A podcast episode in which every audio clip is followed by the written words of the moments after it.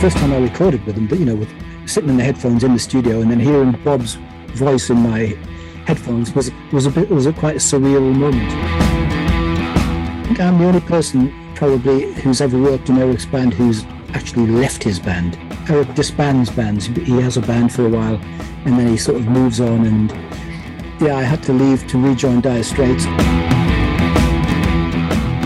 Hello and welcome to episode 67 of Vintage Rock Pod, the ultimate classic rock podcast that proudly claims that my music is better than yours. I'm Paul Stevenson. Thanks as always for hitting play. Now, on today's show, I spoke with a man who has worked with some of the biggest names in the business. Alan Clark. He's the third member of Dire Straits I've interviewed here on Vintage Rock Pod, following John Illsley twice and Pick Withers. Now, Alan joined the band as their first keyboard player. Before that, it was just Mark and David Knopfler on guitar, with John on bass and Pick on the drums. And Alan remained part of the band right until their final gig in 1995. He won a ton of awards with them, played on the iconic Brothers in Arms album, played at Live Aid, and headlined the Nelson Mandela concert, and was inducted with them into the Rock and Roll Hall of Fame, which makes him the third Rock and Roll Hall of Famer we've had here on the show in just the last five episodes.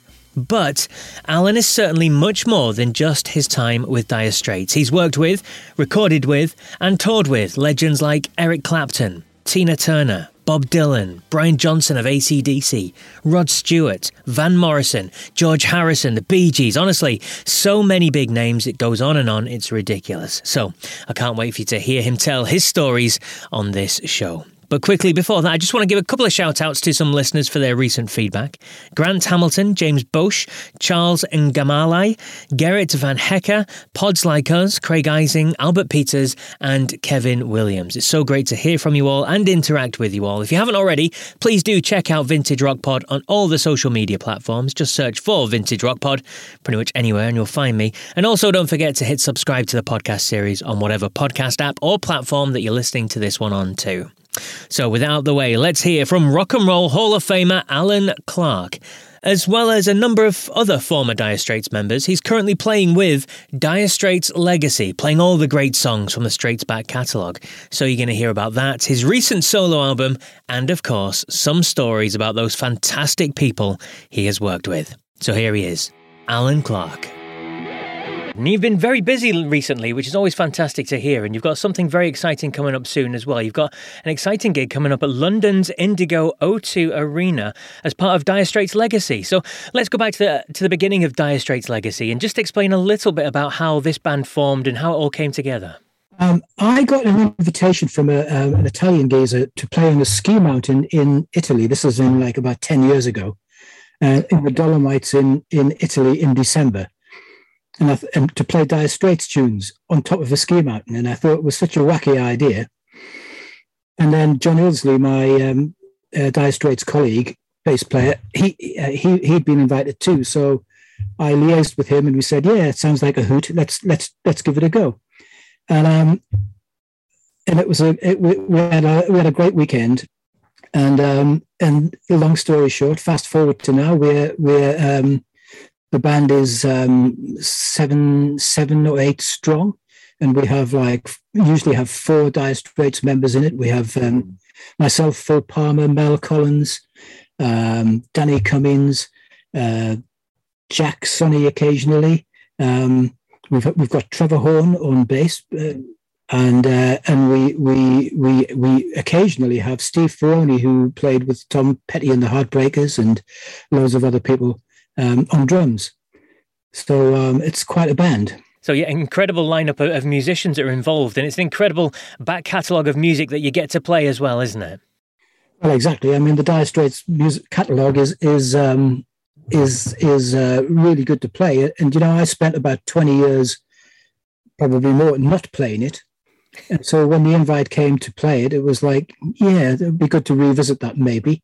And we just have a ball. Basically, it's a fun band that turned into mm, I guess a bit more than a fun band, but we, we still do it for the for that enjoyment more than anything else. So yeah, fantastic stuff. And like we said, that, that gig at the London's Indigo O2 Arena, it's on July the 1st. I believe there's still a couple of tickets left, a few tickets available if people want to head down. So mm. definitely, definitely worth checking that out, isn't it? Sure, yeah. It's going to be good. Our first time in, in, in England, actually.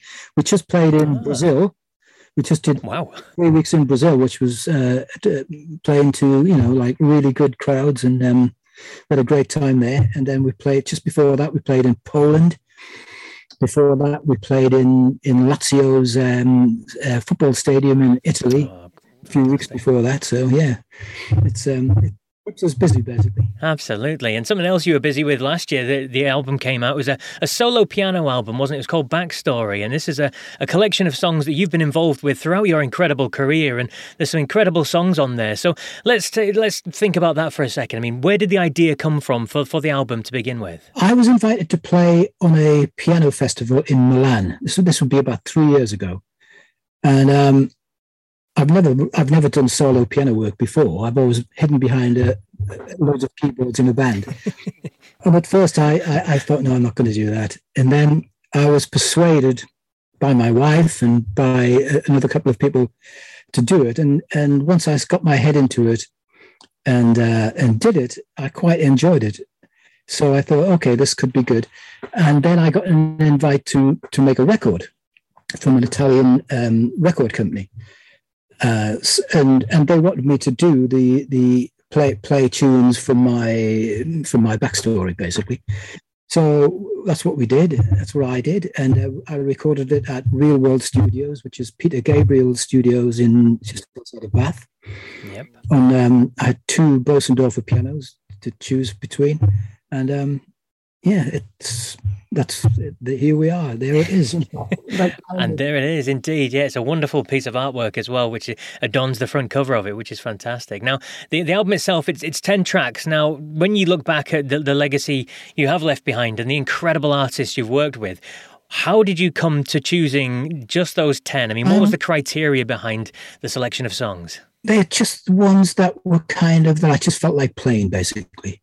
I mean, there's, there's, there are some Straits. I wouldn't want to try and play Money for Nothing, for instance, on a solo piano. I mean, it's possible, but you know.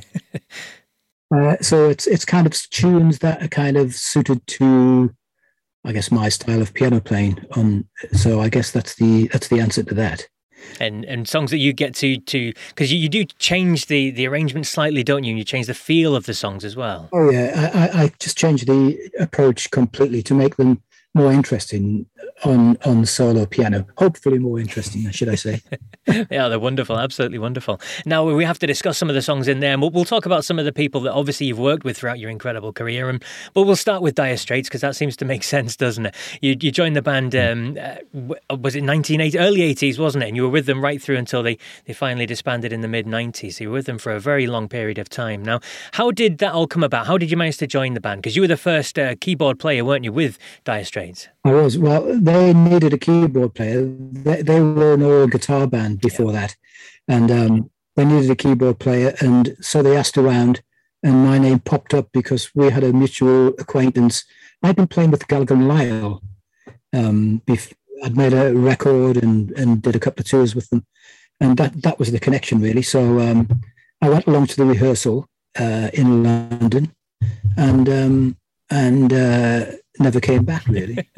Fantastic stuff. Now we've had uh, John Illsley on the show a couple of times. We've spoken to Pick Withers as well, so it's it's nice to have you on, Alan, to, to talk about some of your stories from Dire Straits. And uh, one of the big ones I'd like to hear about is uh, is Live Aid. I mean, how was that as an experience, and how was that as a day?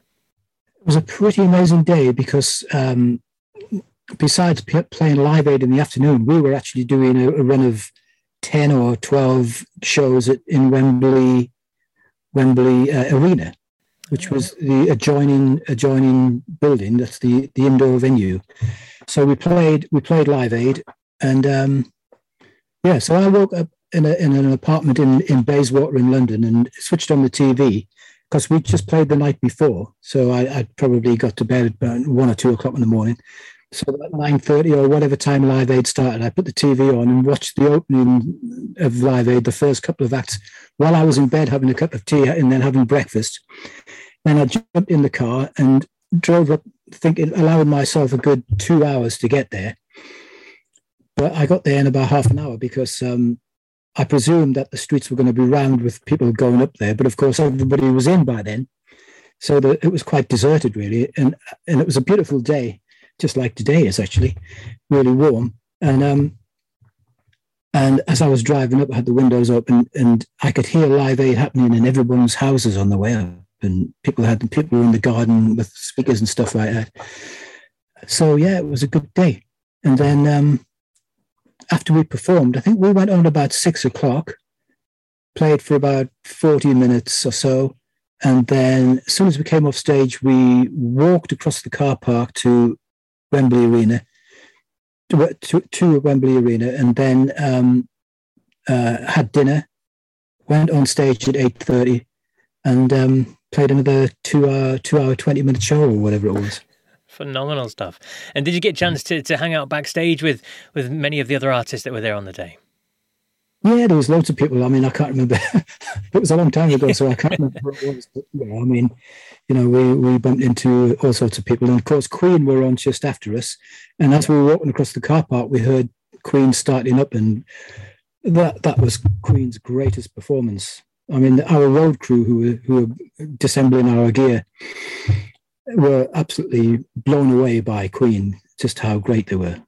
And I've seen, of course, I've seen the, their performance since on, on video, and it was um, pretty damn good.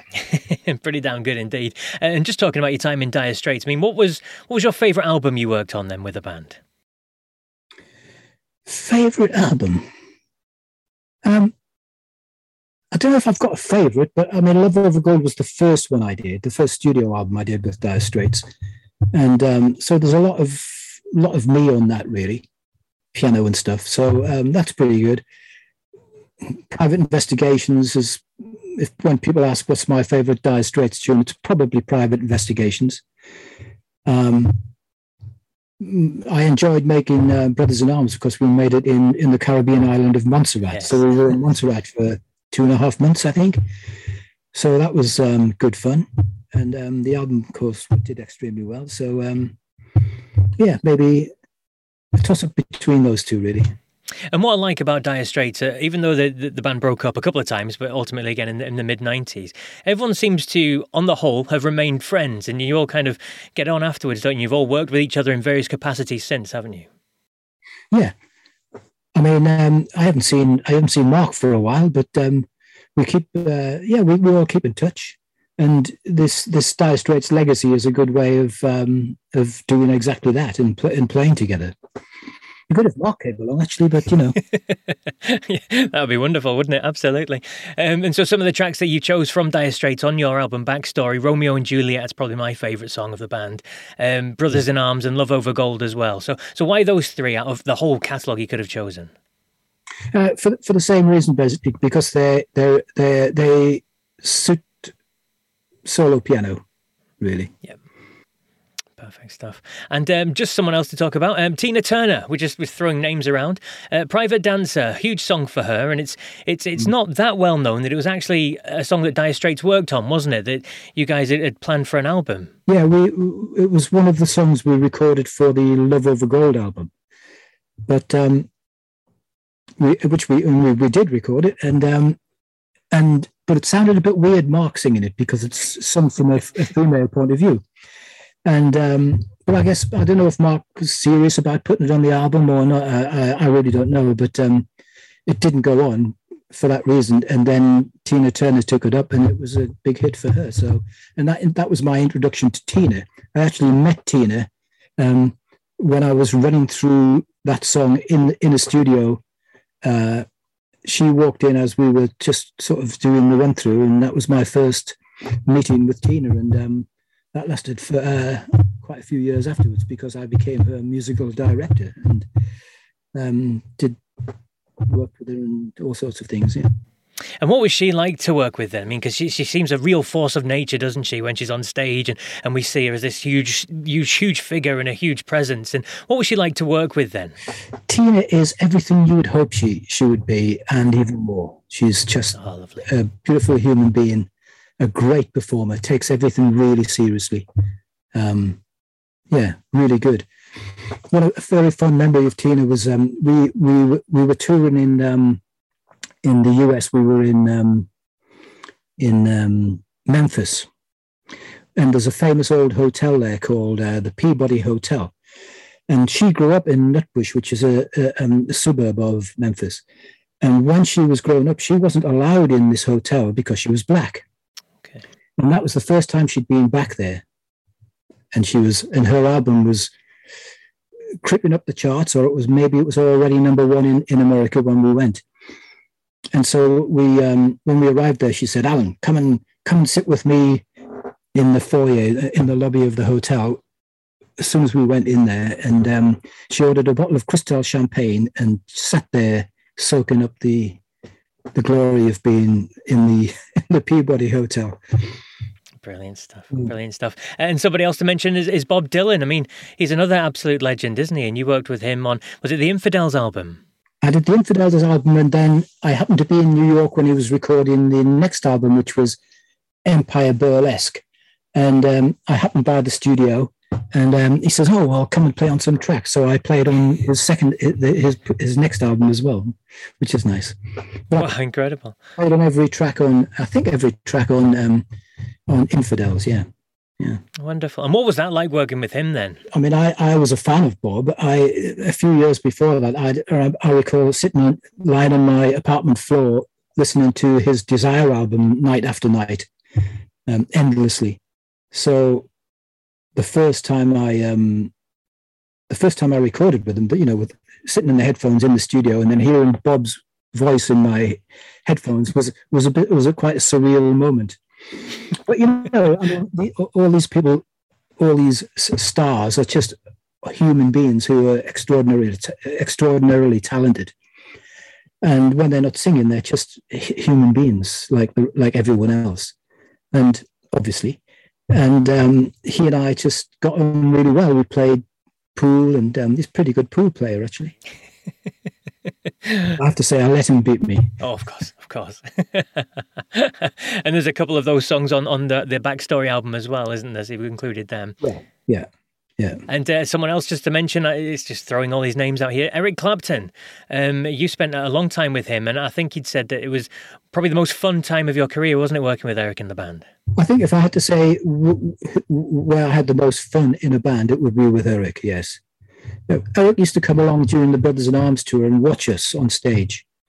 And he quite often used to stand at the side of the stage on my side of the stage. So he would be kind of seeing me first. Yeah. So um, and then and then a couple of years after that, he uh, I got a phone call one day, and he said, and it was Eric, and he said, "Would you like to join my band?" And I thought about it for about two seconds, maybe, and said, "Yes, of course." I mean, I was tied up with I was working with Tina Turner at the time, and so I had I had to balance the two basically. But I ended I I managed to keep on. I was Tina's uh, musical director, but I, I, said to Tina, look, I can't come on tour with you, but I can help you get your band together and rehearse them. So I did that. I, I would go to Los Angeles and spend a month rehearsing the band and then say, right, goodbye.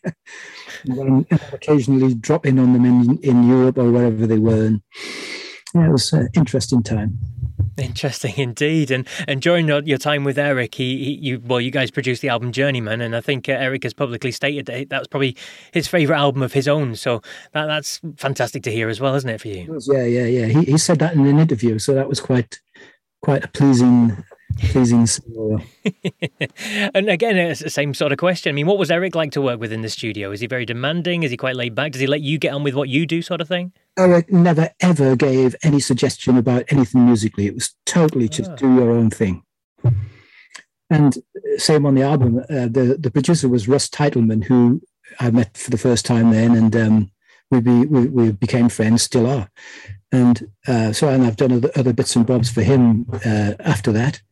And uh, yeah, it was a it was a great period. And um, your, your, time kind of came to an end, didn't it, with Eric when when Dire Straits decided to get back together? And you, you said that was a, a difficult decision for you to make, wasn't it? I think I'm the only person probably in who's ever worked in Eric's band who's actually left his band. Whereas yeah. Uh, uh, occasionally Eric, Eric, Eric disbands bands. He has a band for a while, and then he sort of moves on and I think he's kind of settled now into into a band. Unfortunately, he hasn't included me, but um, you never know. Um, yeah, so yeah, I had to I had to leave to um, to rejoin Dire Straits and co-produce the On Every Street record. And um, during that time, I mean, I spoke to John Illsley and he said that the, the, touring was just kind of, it was grueling, wasn't it? It was difficult because Dire Straits was so big and the tours all over the world were so difficult. I mean, what do you remember of those sorts of grueling tours? I remember we got we got to uh, somewhere and um, I think it was in Belgium and the um, there was a problem with the stage, so we couldn't play the show, and it was which was a disappointment, but at the same time it was like great, it's a night off. I think we did twenty shows back to back. It might have been even more actually. In fact, I just read today. I was just having a glance through part of John Illsley's book, and I think he said 30 shows in a row without, you know, without a break. And that's crazy. I mean, we're, we're talking about playing to huge crowds. I think we had three stages like being built because the stages were so big they had to have three because it took so long to construct them. And then, you know, we were talking about in big football stadiums and things. So as as we were playing on one, there would be two more being constructed ahead of us so we could just keep going and madness and we talk about Dire Straits' legacy, the band that you're in now. I mean, the legacy of the band itself and the, the, fans that are still out there, the fans are still as fervent as ever, and you see it on social media and things like that. It's incredible that the music that left behind and the, the, the work that you guys produced is still so loved today, isn't it? Yeah, I mean, I think we've been starved of it, really. I mean, there, there are lots of uh, Dire Straits cover bands but uh, we're we're kind of like as close as you're going to get to the real thing, really. So, um, yeah, I think people have been starved of the music. So it was it was a revelation to us that um, how how welcoming the the crowds were. I mean, after that gig in, on top of the, the, the ski mountain in Italy, we played um, we played in a nightclub, I think, in in Rome, and then um, the gig after that we played outdoors and and um, people say there was 10,000 people there came along to, to, see, to see us in, in, in Italy, which is, so we thought, oh, well, this is, um, this might be worth um, continuing, you know, and so we, we and here we are in 2022, years later, and still doing it.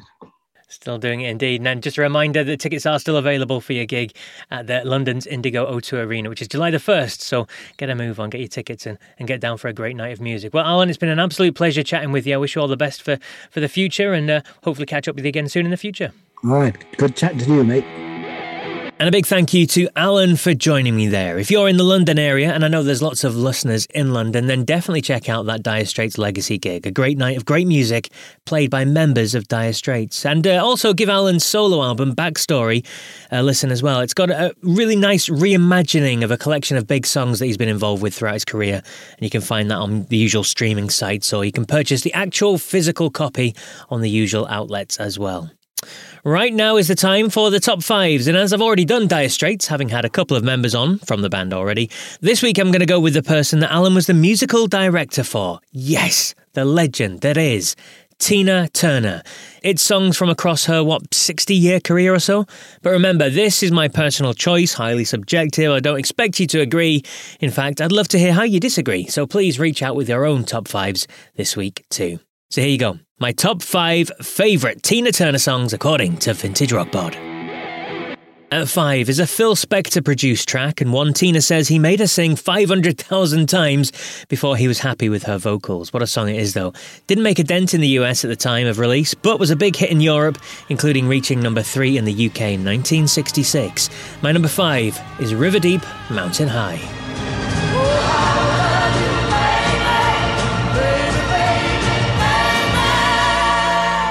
At four is the theme song from Mad Max 3, a big building ballad with a huge crescendo.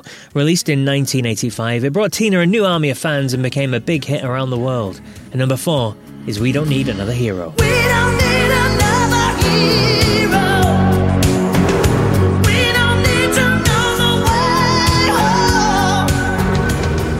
At three is Tina's only number one single in the US, and it scooped three Grammy Awards as well. It was the fifth single released from her Private Dancer album from 1984. At three is What's Love Got to Do with It?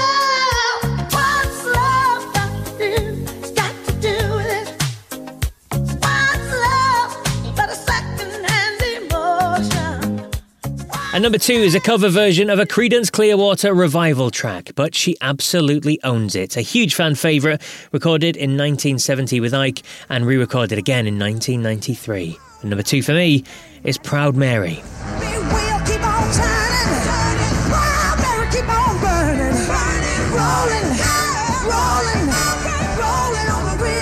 And at number one is another song from the Ike and Tina days, a semi autobiographical song that she wrote about her hometown.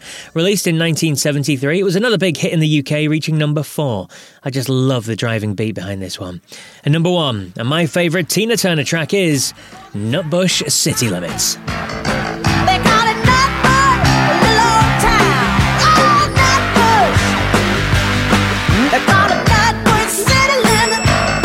You go, my top five songs from Tina Turner. I'd love to hear your thoughts on this list. Do you agree or disagree? Let me know by email. Email me at vintagerockpod at gmail.com or catch me on any of the social media platforms. I hope you enjoyed today's episode, and if you did, please hit subscribe on whatever podcast platform you're listening to this on so you don't miss any more future big interviews or the new daily This Day Rock shows, which is a short five minute daily release that looks back on something big that happened on that day in the history of rock. If you haven't checked those out yet, then please please do so. More big name interviews are heading your way, though.